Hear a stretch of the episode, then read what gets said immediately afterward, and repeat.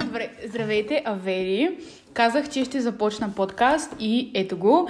А, като за начало искам да ви разкажа какво всъщност ще се случва и какво да очаквате.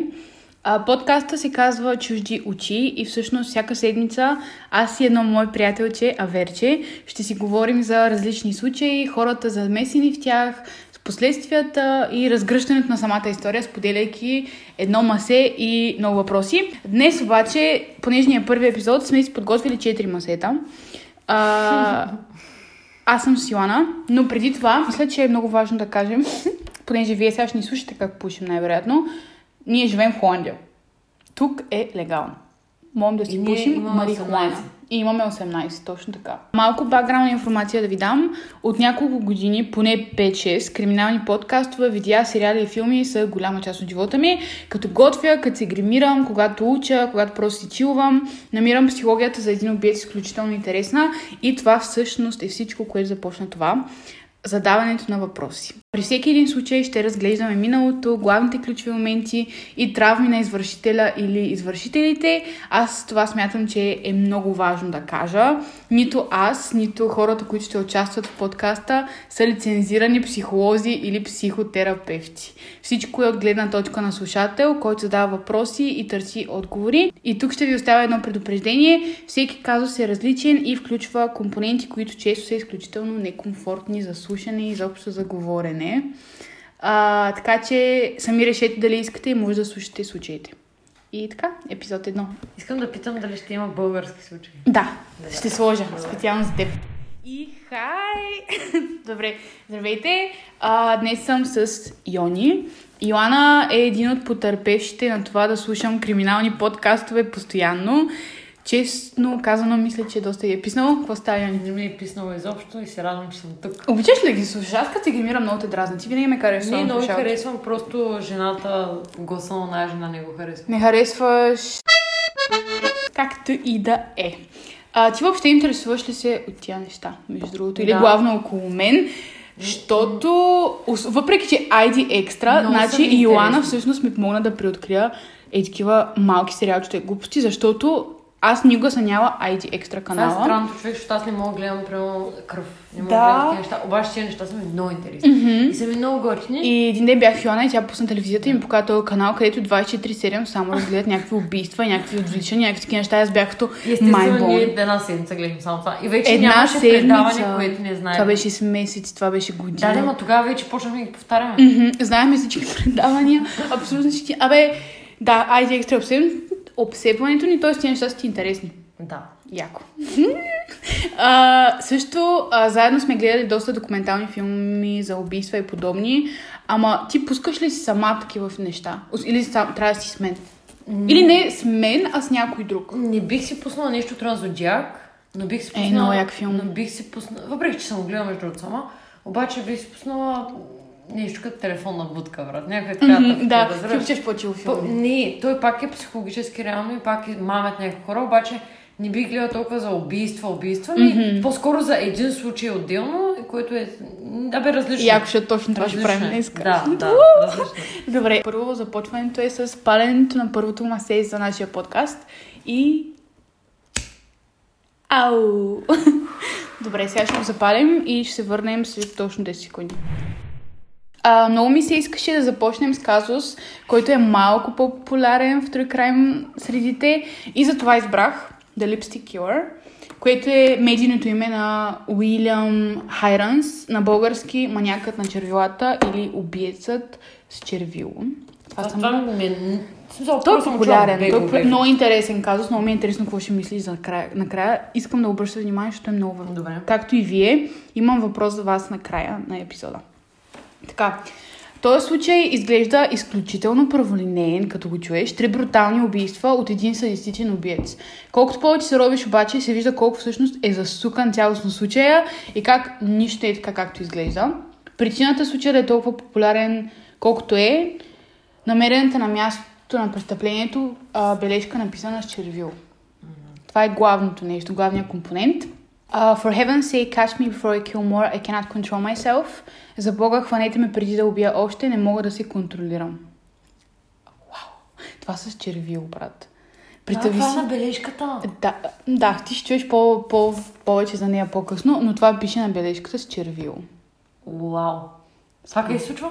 М? Къде се случва това? Чикаго. Е. До ще стигнем и до там. Добре, питам само. Така, Едни роднини живееха в Чикаго, само на страна. Наистина? Да. Чикаго ли бях? Преди да. Даже май в Илинойс бяха, нали? Не съм сигурна. Не, някъде другаде бяха. Те са местни на две места. Добре, така. А, нека първо се запознаем с Уилям. Начинът по който аз искам да го Не направя, искам да запознавам с Уилям. ми да ти кажа и аз. Отдея, между другото, докато си писах сценария хора и стоя и обяснявам на Йоана, не искам да ме убиват, дано не ме убият никога, защото не искам. Но както да е. А, Начинът по който аз искам да го направя е първо да ти разкажа малко за детството му Окей. а, и какво де, дете е бил той. Защото Да. това е много важна част. Добре. Хайрънс израства с двамата си родители в малък американски град в преградията на Чикаго. Общо взето, детството му е тежко, главно заради економическото състояние на родителите му и Америка тогава. Той израства по времето на голямата депресия и буквално са на ръба на тоталната бедност, загуба на дом и абсолютно всякакви ресурси. Двамата родители са нещастни, обаче представи си, никога е нямало физическо изявена агресия. Никога. Никаква физическа агресия. Просто неща тъжни. Просто са нещастни, карат се, бедни карат са, се. голямата депресия, голяма бедност, Аха. имат деца, много им е тежко, просто не са щастливи. И Уилям често се грижи за малкия си брат сам, въпреки че е само 3 години по-голям. Мгм. Са, а, самият той, майка му и още няколко близки хора на семейството казват, че той никога не е проявявал агресия към животните, брат си или приятелите си като дете. Това е много важно, защото Да. повечето криминално проявени хора, особено убийците, имат изключително имат, показват тази част от себе си в детството си, тормозят животни, тормозят хора, близките си, по този начин, както и да е. А, през детството си Уилям показва изключително много потенциал. От дете изпитва огромно влечение към това да разглобява и сглобява неща наново. Първо, аз никога не съм била такова дете да разглобявам и да сглобявам неща. Да го правя. Защото аз просто не мога. Аз съм много зле. го правих, брат. Не съм постоянно го правя. В смисъл, всякакви такива играчки, някакви колички има дистанционно и тя ги правих. Всичко. Абе, най-често ги чупих. Ама просто ще се опитвах да ги загубя пак.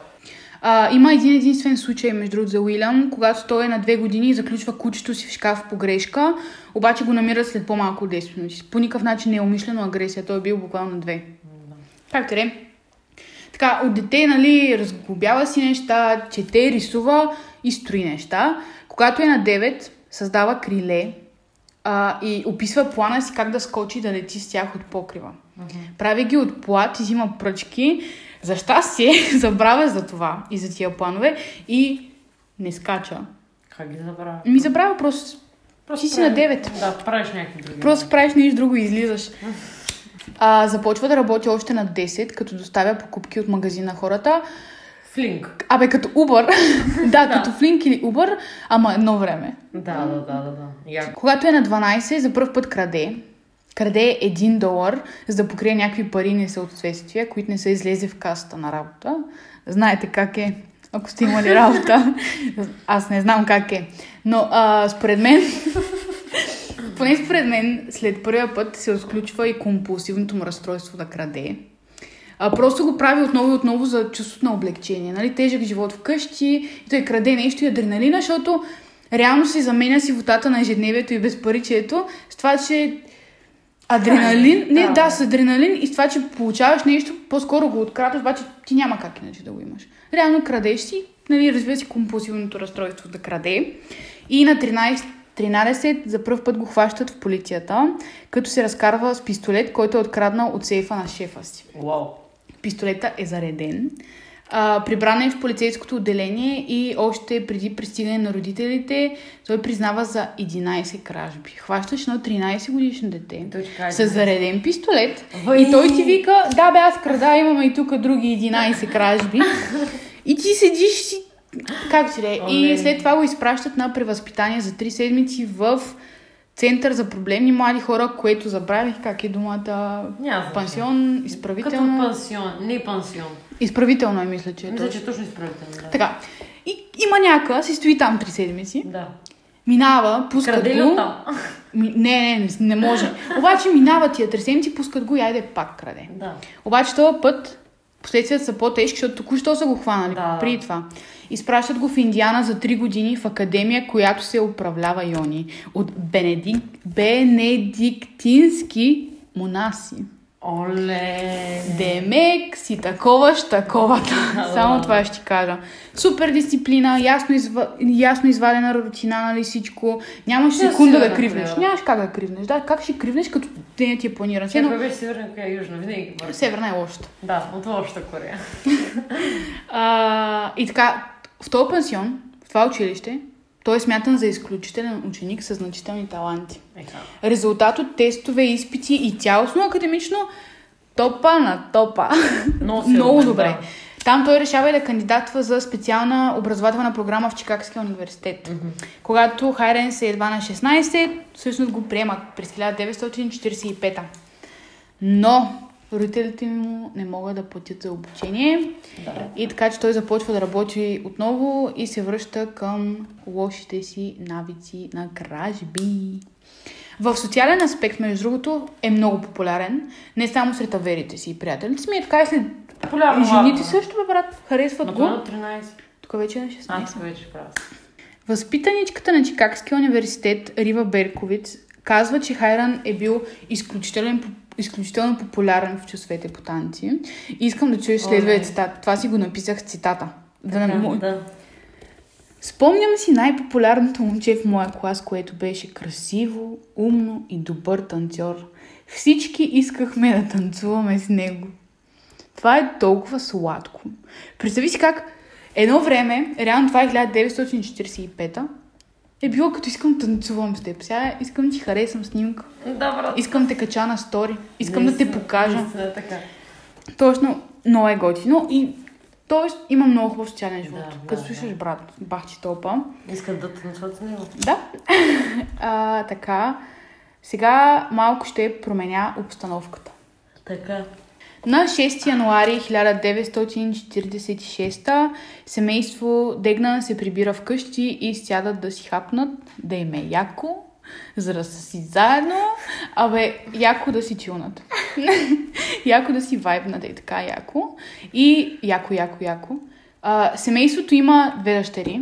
Бети на 10 и Сузана на 6. Така. Сузана ще й казвам Сузан, ще й казвам Су, защото по всички вариации се среща името и като всеки път, като кажа Сузана, се сещам за Шушана. Да. И малко, нали, смятам, че Да, да. окей. да. А, последната седмица децата са били в зимна вакансия и утре е първия им учебен ден. Тоест, Джимми Хелън, родителите им, ги слагат да си лягат в 7 Да, да. след вечерята им казват, айде, да се отпочинали за утре. Прибират ги, целуват ги, четат им история за лека нощ и ги оставят с едно пожелание, последно желание за сладки сънища. Мгм. Оставят вратата отворена и си лягат. В някакъв момент през нощта Джим чува Суза... Сузана да става и да отива до банята. Но тя се връща веднага в леглото и просто заспива. Вече е сутринта. Джим отива да събуди момичета за училище. Бети става лесно и отива за закуска. Джим забелязва нещо, което е изключително странно. Това е, че вратата на стаята на Сузана е, отворен, е, е затворена. Мгм. Тя е на 6. Не е страх от тъмното. Тя винаги спи с отворена, Отворена врата. врата. Джим влиза вътре, за, за да се увери, че е будна, но вместо да намери най-малката си дъщеря, той намира празното и легло, прозорецът на спалнята и как прозорецът е отворен. Мгм. Моментално е залят от паника. Детето Да, нормално. Паника. Нали, грабва Хелън и Бети и заедно всички започват да претърсят къщата. Цялата къща. Те живеят на една къща, както ти обясня. Е така, като нашата, на два етажа са едно, Да. втория етаж е на някой друг. Те са на едно етаж. Да. А, част от тях се надява, че може би просто, нали, Сюзан се опитва да избегне връщането на училище, защото тъкмо са приключили да, да, за вакансия. Търсят при съседи цялата къща, двора, квартала и тяхното малко момиченце Йок липсва, няма го. Мгм. Обаждат се на полицията към 10 сутринта. Те стават към 6. Да. Моментално къщата е напълнена. Догоре гъмжи с полицаи. Всички се опитват да намерят Су. Един от многото детективи се заема с спалнята на момичето и той там забелязва парче салфетка е така на земята. И за секунда си казва, това е някакъв буклук, нали, деца, баба. Да. Но след това вижда, че това не е просто кърпичка, а всъщност бележка за откуп. На бележката пише Пригответе 20 000 долара и изчакайте съобщение. Не уведомявайте ФБР или полицията. Искам банкнотите по 5 и по 10 долара. Изгорете бележката, ако искате тя да е в безопасност. Семейството брат ми няма 20 бона. Да. Няма как да стане това mm-hmm. нещо. Потърси го и това се равнява на 285 хиляди сегашни долари. Значи така ли ще бе? Смисъл, Остави това, че са им поискали 20 хиляди, вече те ги нямат. Но обаче в това време тия 20 хиляди са били 285. Mm-hmm. Това е супер много пари. Да, да, да. Ма тия луди ли са, бе? Ти представяш ли си? Майката не работи. Тя се грижи за децата, а бащата е администратор в общината. Мгм, Да. Нема пари. Няма Няма се тесто, няма хляб, не се прави там. Наистина. А, малко по-късно полицията изпраща бележката в Колумбия с надежда за пробив. Нали, да видят някакви отпечатъци и нещо такова се случи. Полицията продължава да издирва каквато и да е следа от това. Кой би могъл да грабне Сузан? Прозорецът е достатъчно висок, че похитителят няма как да се качи. Мгм. Все едно да дойдеш вкъщи в България и да се Да. качиш на терасата ми. Отдолу. Няма как. Почва да търсят. Полицията намира 2 метрова стълба в задния двор, която според тях може да е използвана за изкачане на къщата. Нали, да си я изкачиш, да вземеш детето и да си тръгнеш. Между бележката и това, че намират стълбата, няма съмнение, че се търси похитител. Полицията започва да обисква око- околността, за да види дали някой е бил свидетел. Човек на име Джордж казва, че може би е видял похитителя. Той казва на полицията, че е видял мъж в района а, около 1 часа през нощта, който носи пазарска голяма чанта. Джордж казва, че мъже изглежда на около 35 и е носил някакво палто, фетора, шапки тия в Да, но не помни лицето ми и не може да го разпознае. Дори в момента се появи пред него, той казва, аз не мога да го разпозная. Да.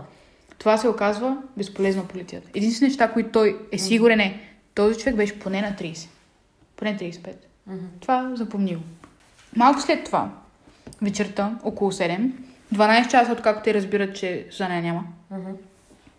семейството получава възможно най-лошите новини, които може да си представиш. Мгм.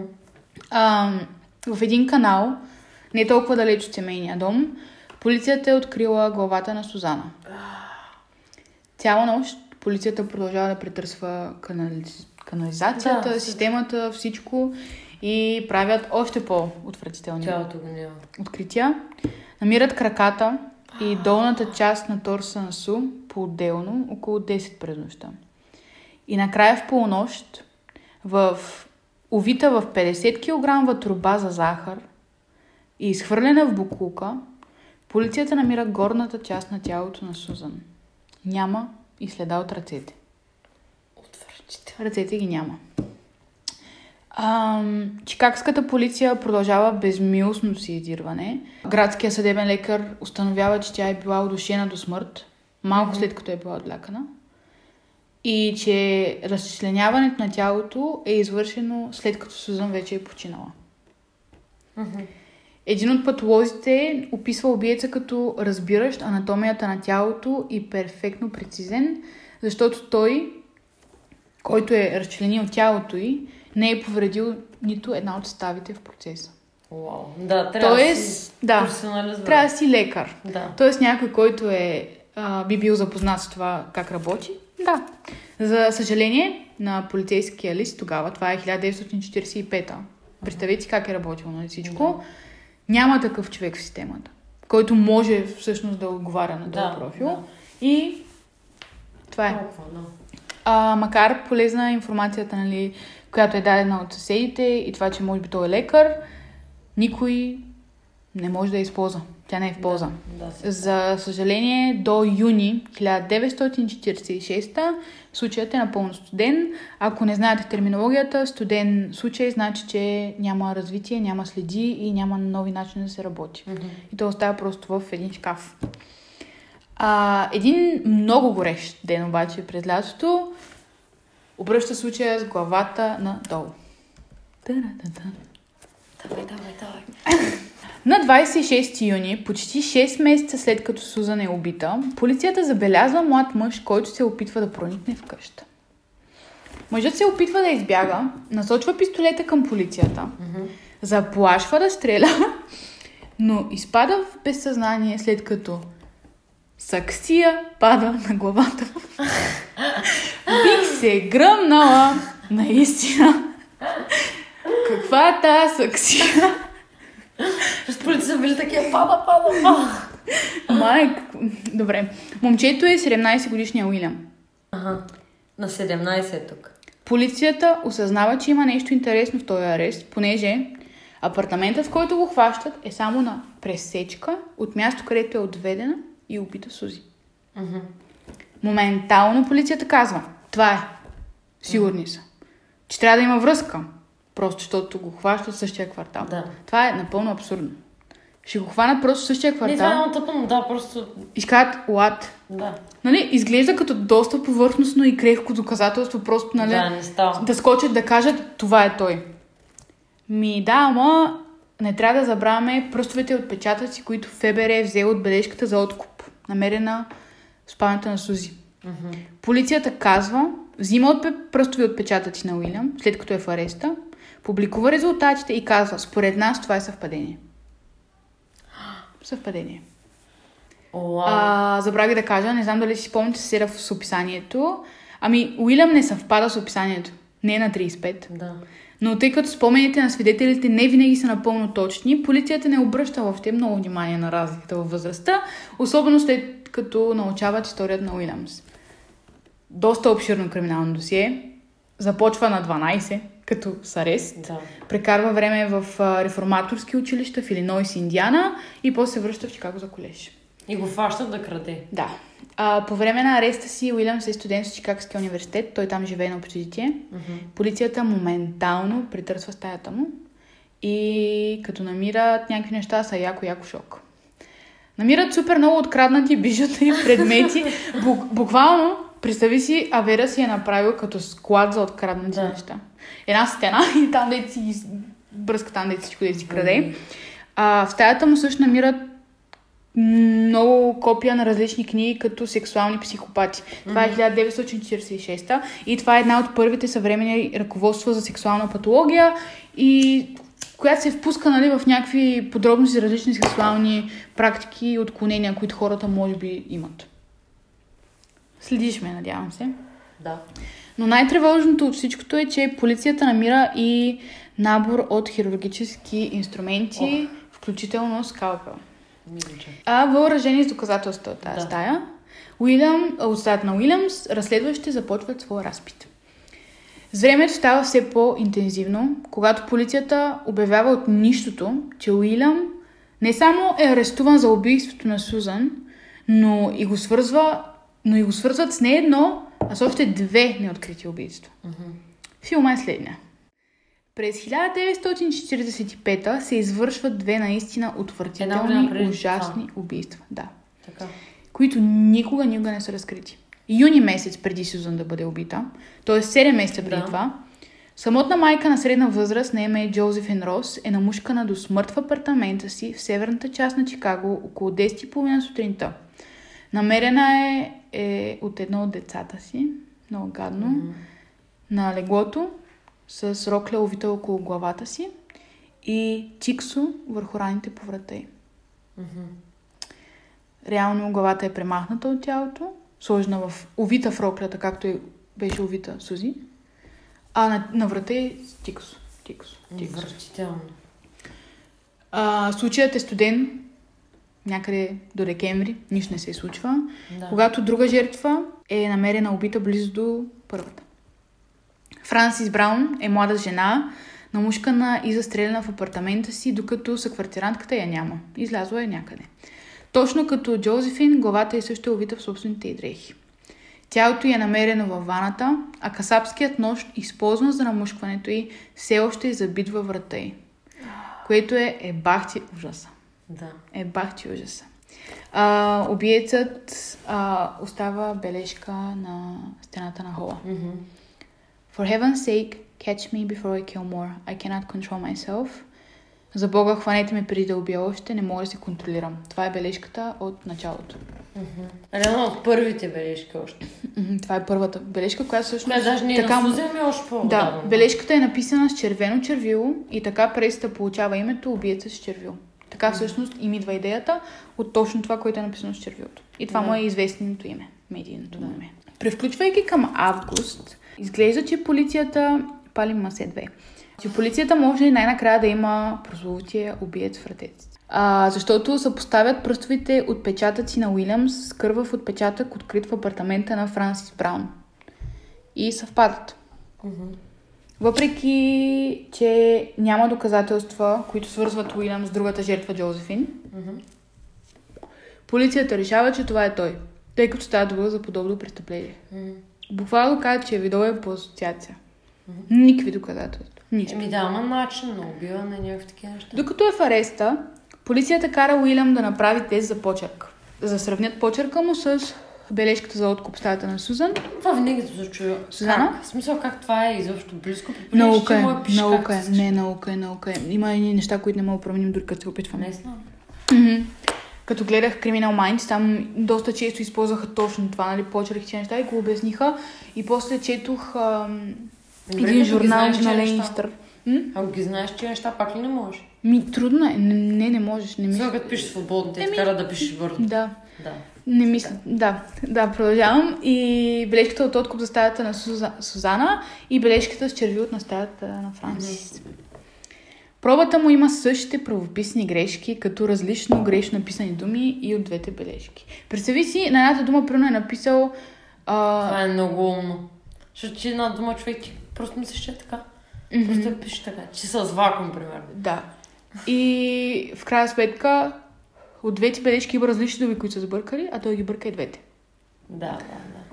И за полицията това е още по-голямо доказателство, че той е маняк е виновен. Да. А, тъй като процесът с Уилям е от гигантските заглавия, М, ми Нормално. замисли се какво се случва тогава, всяко ново разкритие се изпръсква на първата страница в сутрешния вестник. Да.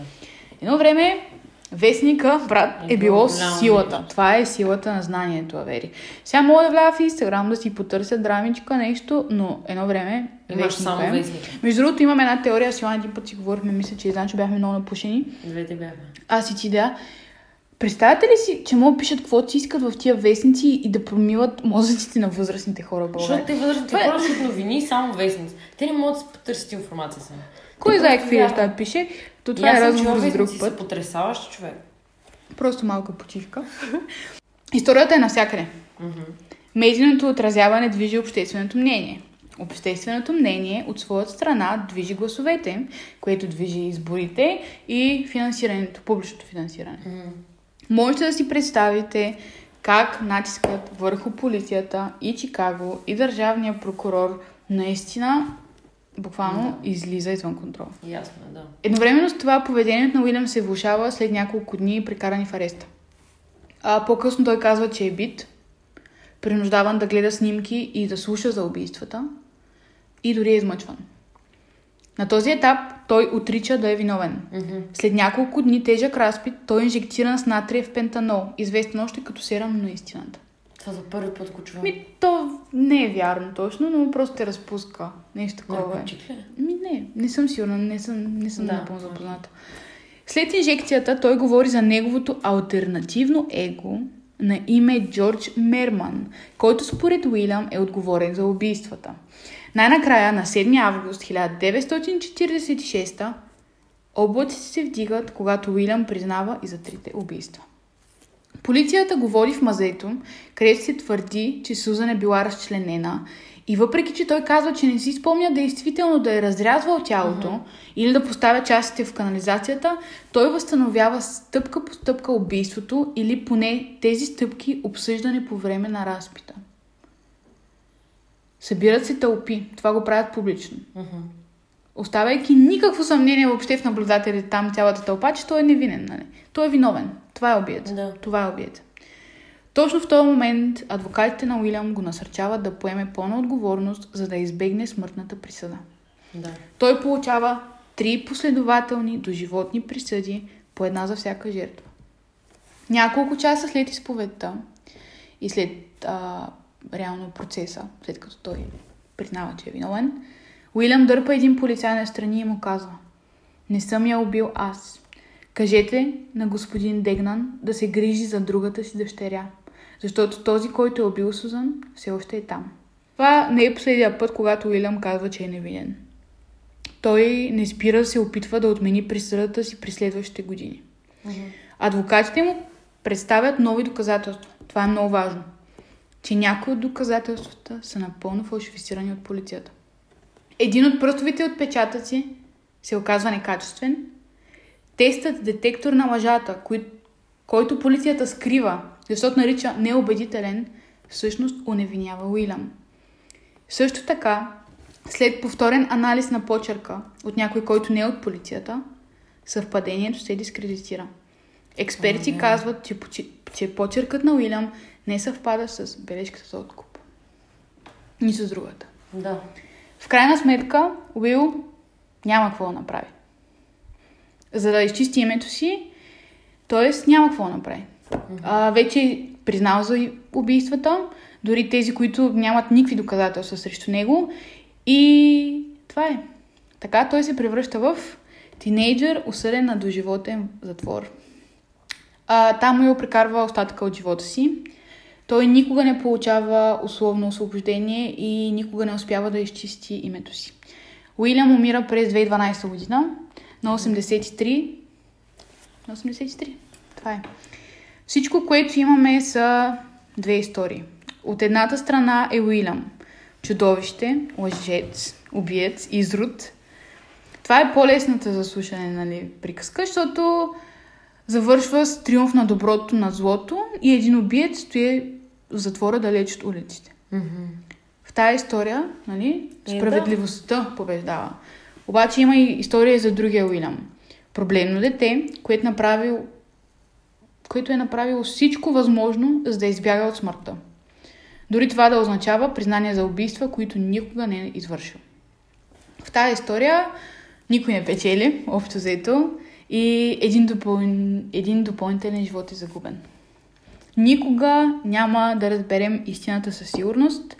Оставаме единствено с двете истории и тази, на която избираме да вярваме. Какво мислиш ти, Йони? Не знам. Много интересно. Според теб направил ли го или не го е направил? Направил го е, брат. Аз мисля, че не го е направил. Мисля, че го е направил. Аз мисля, че не. Това е личното ми мнение. Никога няма да някакви знаем. интервюта и неща от, от затвора, вече възрастен? Говори доста, така че има доста информация, но днеска като четох, защото аз гледах няколко сериала, четох Да. и то това ми отне и толкова много време. Да. И днеска вече слушах още един а, на такова аудио. Като подкаст, ма не е подкаст, ми е рекординг, нали, интервюс. И като ги слушах, абсолютно всички доказателства срещу него са дискредитирани. Мгм. Той е на 17 и краде. Никога няма нищо в живота му не може да го доведе до тази ескалация. Няма нищо, няма тригър. А то трябва да има тригър. Когато нещо правиш, когато ти извършиш нещо, ти имаш един тригър, което трябва да се е случило. Мгм. Нещо дълбоко травматизиращо. Той просто е бил клептоманин, който краде. Да. Клептоман или клептоманин? Мама мисля, че. Едно от двете и двете ще ги оставим. Но според мен не го е направил. Но много хората ми смятат, че го е направил. И да, Странно е, брат. Много е странно. странничко е. Може би не е той. Може би не. Никога няма да знаем. Интересно ми е какво мислите и вие. Кажете ми. И да, е, епизод едно приключи и ще се видим след може би две седмици. Авери. Кажи чао, Йони. Чао, чао. Бай-бай!